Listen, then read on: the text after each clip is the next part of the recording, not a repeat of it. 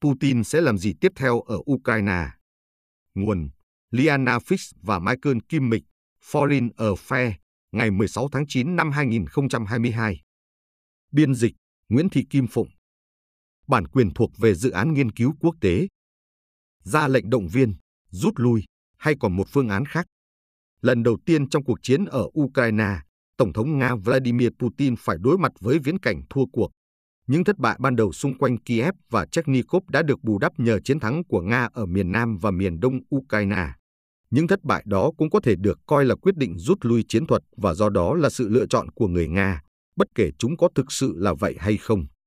Ngược lại, thất bại của binh lính Nga ở khu vực Kharkiv vào ngày 10 tháng 9 mới đây và thành công của lực lượng Ukraine khi nhanh chóng chiếm lại lãnh thổ trải dài khoảng 2.000 dặm vuông ở miền Nam và miền Đông, cho thấy rõ ràng rằng Ukraine đang thắng thế, còn quân đội Nga có thể sẽ tiếp tục thất thế. Chiến dịch Kharkiv của Ukraine đã phá tan ảo tưởng về sự bất khả chiến bại của Nga. Nó cũng báo trước một giai đoạn mới trong kỳ vọng của phương Tây. Đột nhiên, các nhà lãnh đạo và chiến lược gia phương Tây có thể tin rằng Ukraine đang chiếm thế thượng phong trong cuộc chiến này.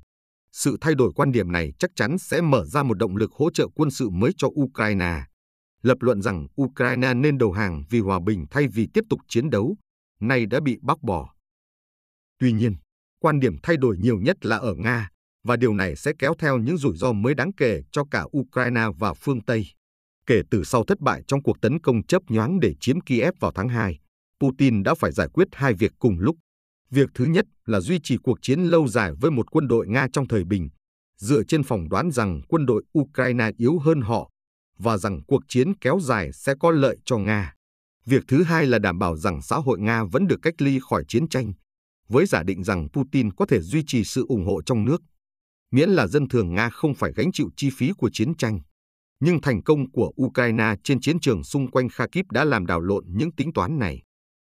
Putin hiện đang phải đối mặt với một loạt các lựa chọn khó khăn.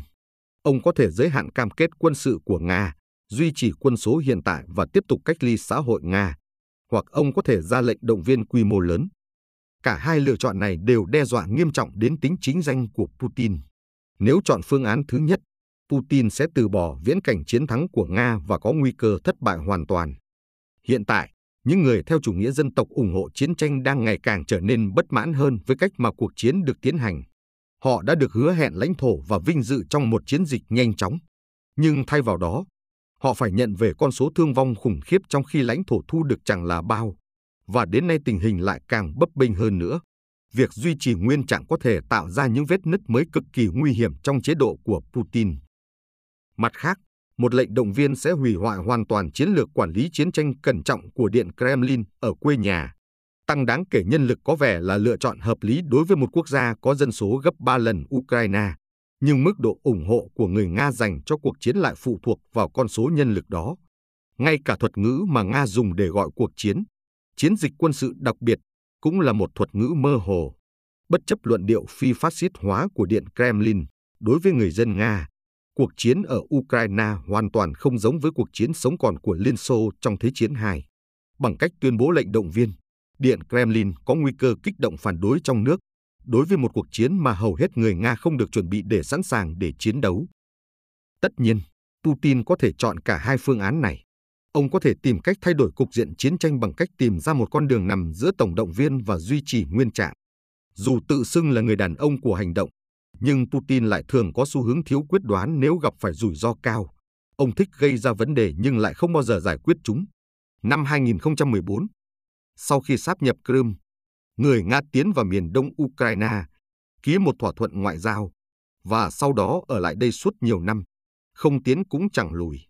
Trong khi đó, Nga tiến vào Syria năm 2015, hỗ trợ quân sự cho Bashar al-Assad và lật ngược tình thế theo hướng có lợi cho ông ta nhưng tình hình ở Syria vẫn vô cùng bất định và một giải pháp chính trị cho cuộc chiến hoàn toàn nằm ngoài tầm với. Putin đã làm tổn hại chế độ của mình, không chỉ bằng cách đưa quân đội Nga đến chỗ thất bại ở Kharkiv, mà còn bằng cách kết hợp các mục tiêu chính trị viển vông ở Ukraine với các phương tiện sơ sài và kém hiệu quả. Giờ đây, bất kỳ lựa chọn nào của Putin ở Ukraine cũng sẽ gây ra những hậu quả đáng kể. Dù động thái tiếp theo của ông ta có là gì, châu Âu và Mỹ nên tiếp tục cung cấp cho quân đội Ukraine những công cụ cần thiết nhất để duy trì thế tấn công. nhưng cũng nên xem xét những tác động sâu rộng hơn đối với một chế độ đang phải đối mặt với áp lực ngày càng tăng ở quê nhà, trong khi cố gắng tìm kiếm những cách thức mới để gây tổn hại tối đa cho Ukraine và các đồng minh. Đối với Putin, giây phút tuyệt vọng thường sẽ không đi kèm với giải pháp hợp lý. Phương án ra lệnh động viên Quyết định động viên của Putin tiến hành chế độ nghĩa vụ quân sự bắt buộc và ra lệnh triệu tập hàng trăm nghìn binh sĩ mới sẽ đặt ra những thách thức mới cho cả Nga lẫn phương Tây. Dù có là lệnh động viên một phần, thì việc huy động của Điện Kremlin vẫn sẽ cho thấy rằng đất nước đang có chiến tranh. Nó cũng sẽ làm cho cuộc chiến trở nên chân thực hơn với người Nga. Cho đến nay, đối với hầu hết người dân Nga, cuộc xâm lược Ukraine thậm chí còn chưa được coi là một cuộc chiến. Nó chỉ được gọi là một chiến dịch quân sự, mà trên thực tế là một cuộc chiến mà Nga lựa chọn, được xây dựng dựa trên sự tự tin đến mức ảo tưởng. Cùng những giả định sai lầm về Ukraine, cũng như về các đồng minh và đối tác của nước này. Tuy nhiên, với việc động viên, Nga sẽ công khai cam kết tham gia vào một cuộc chiến lớn. Cuộc chiến được lựa chọn sẽ trở thành cuộc chiến bắt buộc, và chiến dịch đặc biệt ban đầu sẽ trở thành cuộc chiến mà tất cả người Nga sẽ cần chiến đấu và chiến thắng.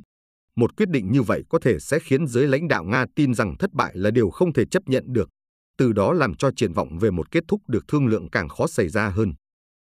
Một diễn biến như vậy chứa đựng nhiều rủi ro đối với Putin. Cho đến nay, những gì quân đội Nga thể hiện hoàn toàn không cho thấy rằng việc đưa thêm binh sĩ ra chiến trường sẽ mang lại kết quả tốt hơn cho Moscow. Ngoài ra, việc huấn luyện binh lính sẽ mất nhiều thời gian và quân trang của Nga cũng phải được gia tăng tương xứng. Đồng thời, bằng cách đưa vào nhiều người Nga không có ý định chiến đấu, lệnh động viên có thể làm trầm trọng thêm vấn đề tinh thần của quân đội Nga thay vì giải quyết nó. Trên hết, dù là toàn bộ hay một phần, động viên cũng không nhất thiết đồng nghĩa với chiến thắng cho Nga. Một lệnh tổng động viên sẽ cần được gắn với các mục tiêu chiến lược có thể đạt được.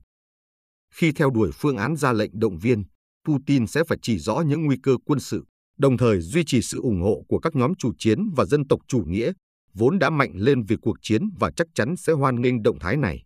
Nguy cơ quân sự ở đây là về mặt thời gian. Ngoài việc phải được đào tạo đầy đủ, các tân binh sẽ cần được tích hợp đúng cách vào các đơn vị chiến đấu. Việc này sẽ mất nhiều tháng, nhưng hiện nay lực lượng sĩ quan của Nga đã bị trói chặt nơi chiến trường và một lượng lớn trong số đó đã thiệt mạng. Trong lúc lệnh động viên của Putin được triển khai, cứ từng tháng trôi qua, lại có thêm vũ khí và hỗ trợ sẽ được đổ vào Ukraine và quân đội Ukraine sẽ củng cố sức mạnh của mình. Nếu Nga cố gắng chờ qua mùa đông, sau đó phát động tấn công vào mùa xuân với lực lượng mới, thì họ sẽ chống lại một quốc gia đã được chuẩn bị kỹ lưỡng hơn và chiến đấu kiên cường hơn so với hồi tháng 2 năm 2022. Tuy nhiên, đối với Putin, duy trì sự ủng hộ trong nước suốt quá trình động viên có thể là một nhiệm vụ khó khăn không kém. Theo quan điểm của Điện Kremlin, trong 6 tháng đầu tiên của cuộc chiến, Putin vẫn giữ được ổn định chính trị trong nước. Khi không có lệnh động viên, những tín đồ của Điện Kremlin và những người theo chủ nghĩa dân tộc Nga vẫn có thể hào hứng với một cuộc chiến tranh chinh phạt để trả thù phương Tây. Còn đối với nhiều người Nga, những người không có ác cảm với Ukraine và đã bị bất ngờ khi chiến tranh nổ ra, với sự khuyến khích tích cực từ Điện Kremlin, họ có thể đơn giản phớt lờ những gì đang xảy ra. Đối với họ, đó chỉ là một chiến dịch đặc biệt nên được giao phó cho các chuyên gia. Tuy nhiên, lệnh động viên sẽ khiến chiến tranh không còn tách biệt với cuộc sống thường ngày của người dân thành thị Nga. Sau khi được chế độ Putin dạy dỗ trong tình trạng xa rời chính trị, giờ đây người dân Nga cần phải được huy động về mặt tinh thần. Họ sẽ phải chấp nhận rằng cha chú, anh em và con trai của họ có thể bỏ mạng nơi chiến trường. Việc đòi hỏi người dân Nga thay đổi thái độ trên quy mô lớn như vậy có thể sẽ phản tác dụng đối với Putin. Lệnh động viên cũng không giải quyết được logic sai lầm của cuộc chiến. Đặt cực vào một sai lầm chiến lược sẽ chỉ khiến tình hình tồi tệ hơn lệnh động viên sẽ không thể xóa bỏ tính toán sai lầm chiến lược quan trọng của Putin khi ông quyết định phát động xâm lược. Nó cũng không thể đảo ngược những thiệt hại mà cuộc chiến đã gây ra cho các lợi ích kinh tế và an ninh của Nga. Về vấn đề này, tình huống lưỡng nan chính trị mà Putin phải đối mặt khi ra lệnh động viên có liên quan trực tiếp đến bản chất của cuộc chiến.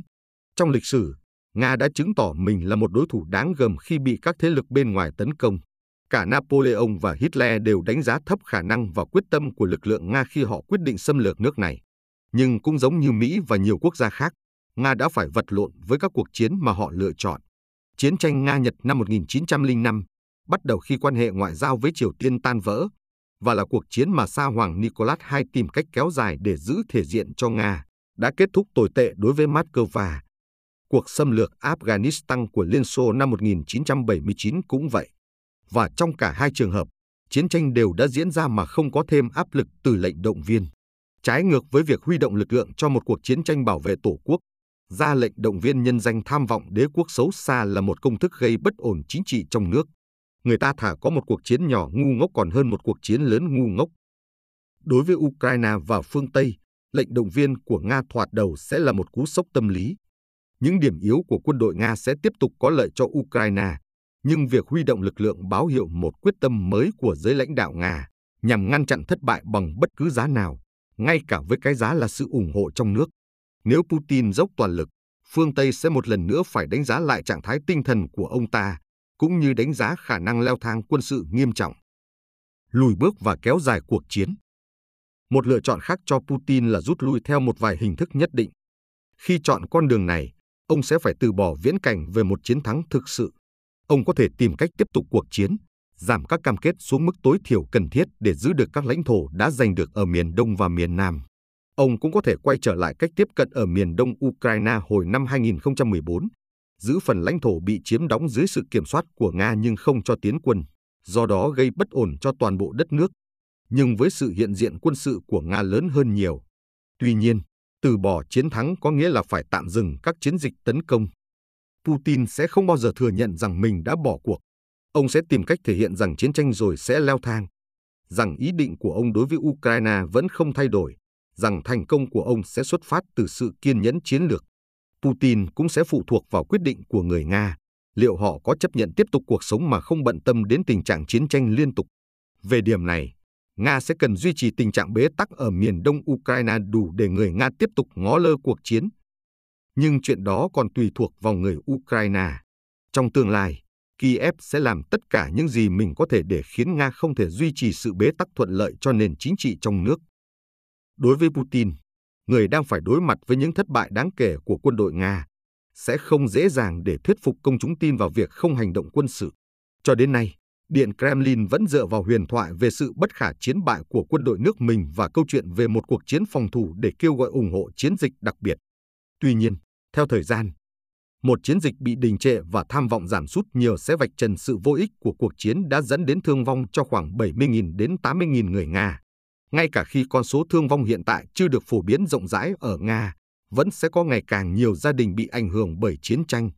Chiến dịch này cũng sẽ khiến bộ máy quân sự và an ninh của Nga bị chỉ trích dữ dội hơn, vì họ không thể mang lại chiến thắng như đã hứa.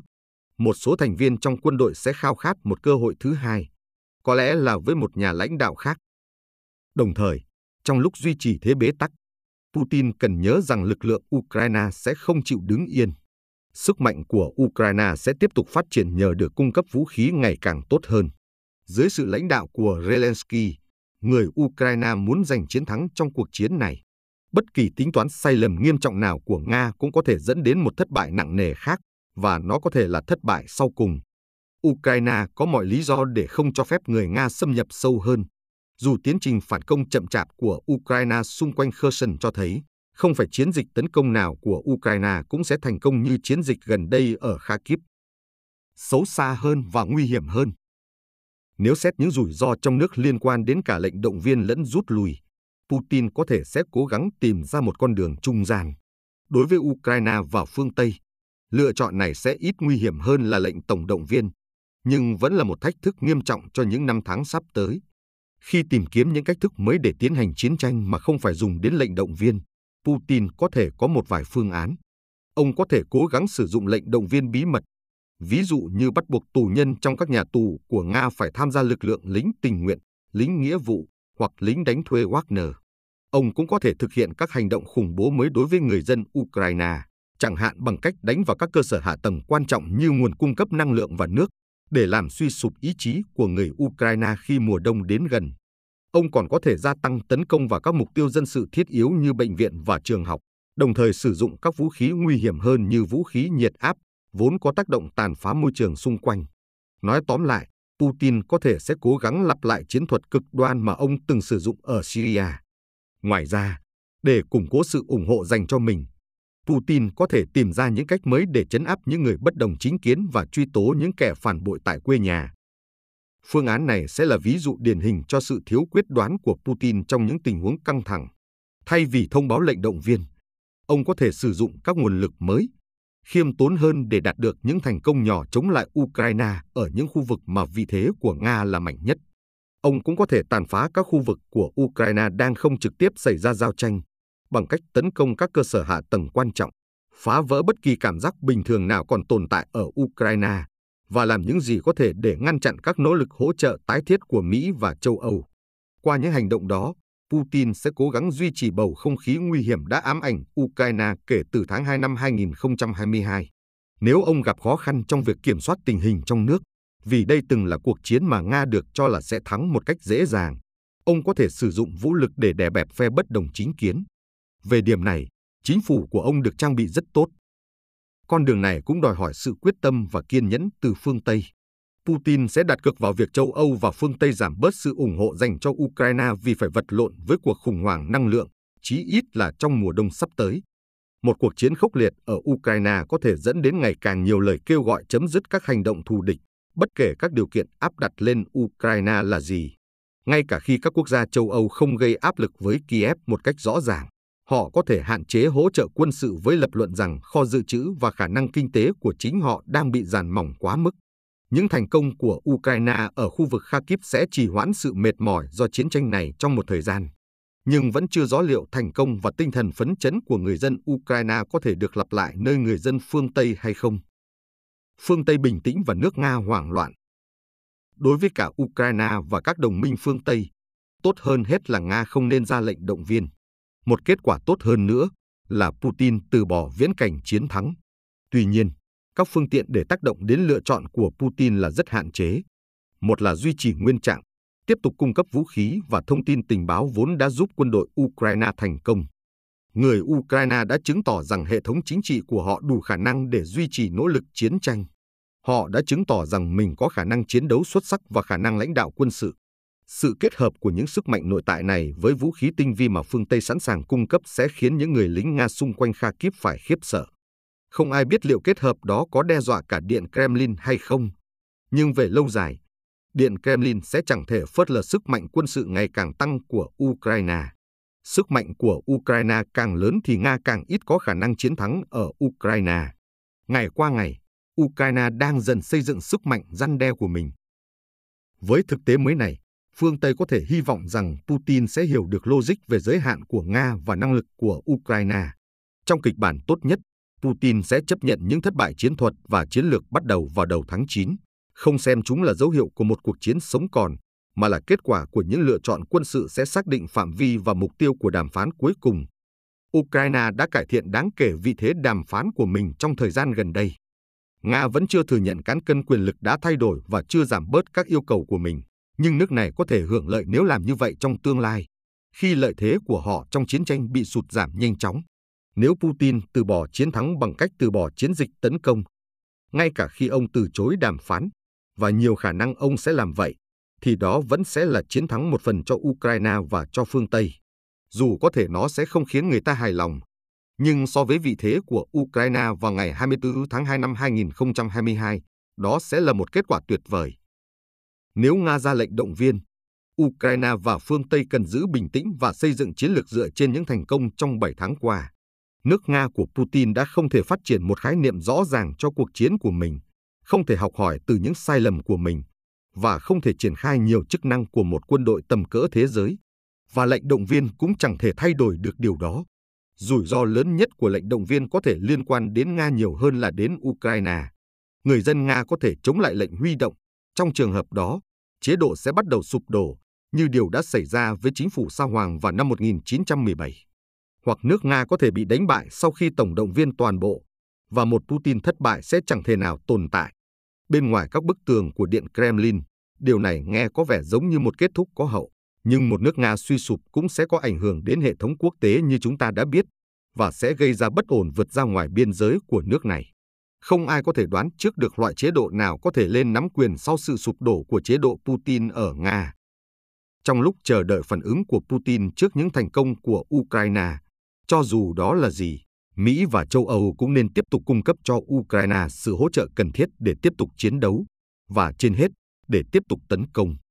Đồng thời, Đức và Pháp có thể sử dụng ngoại giao điện thoại, bất chấp sự gượng gạo khó xử của nó, để truyền đạt cho Putin về sự vô ích của cuộc chiến và của những nỗ lực nhằm làm suy yếu sự ủng hộ dành cho Ukraine bằng cách gây ra khủng hoảng năng lượng ở châu Âu và khủng hoảng lương thực trên toàn cầu.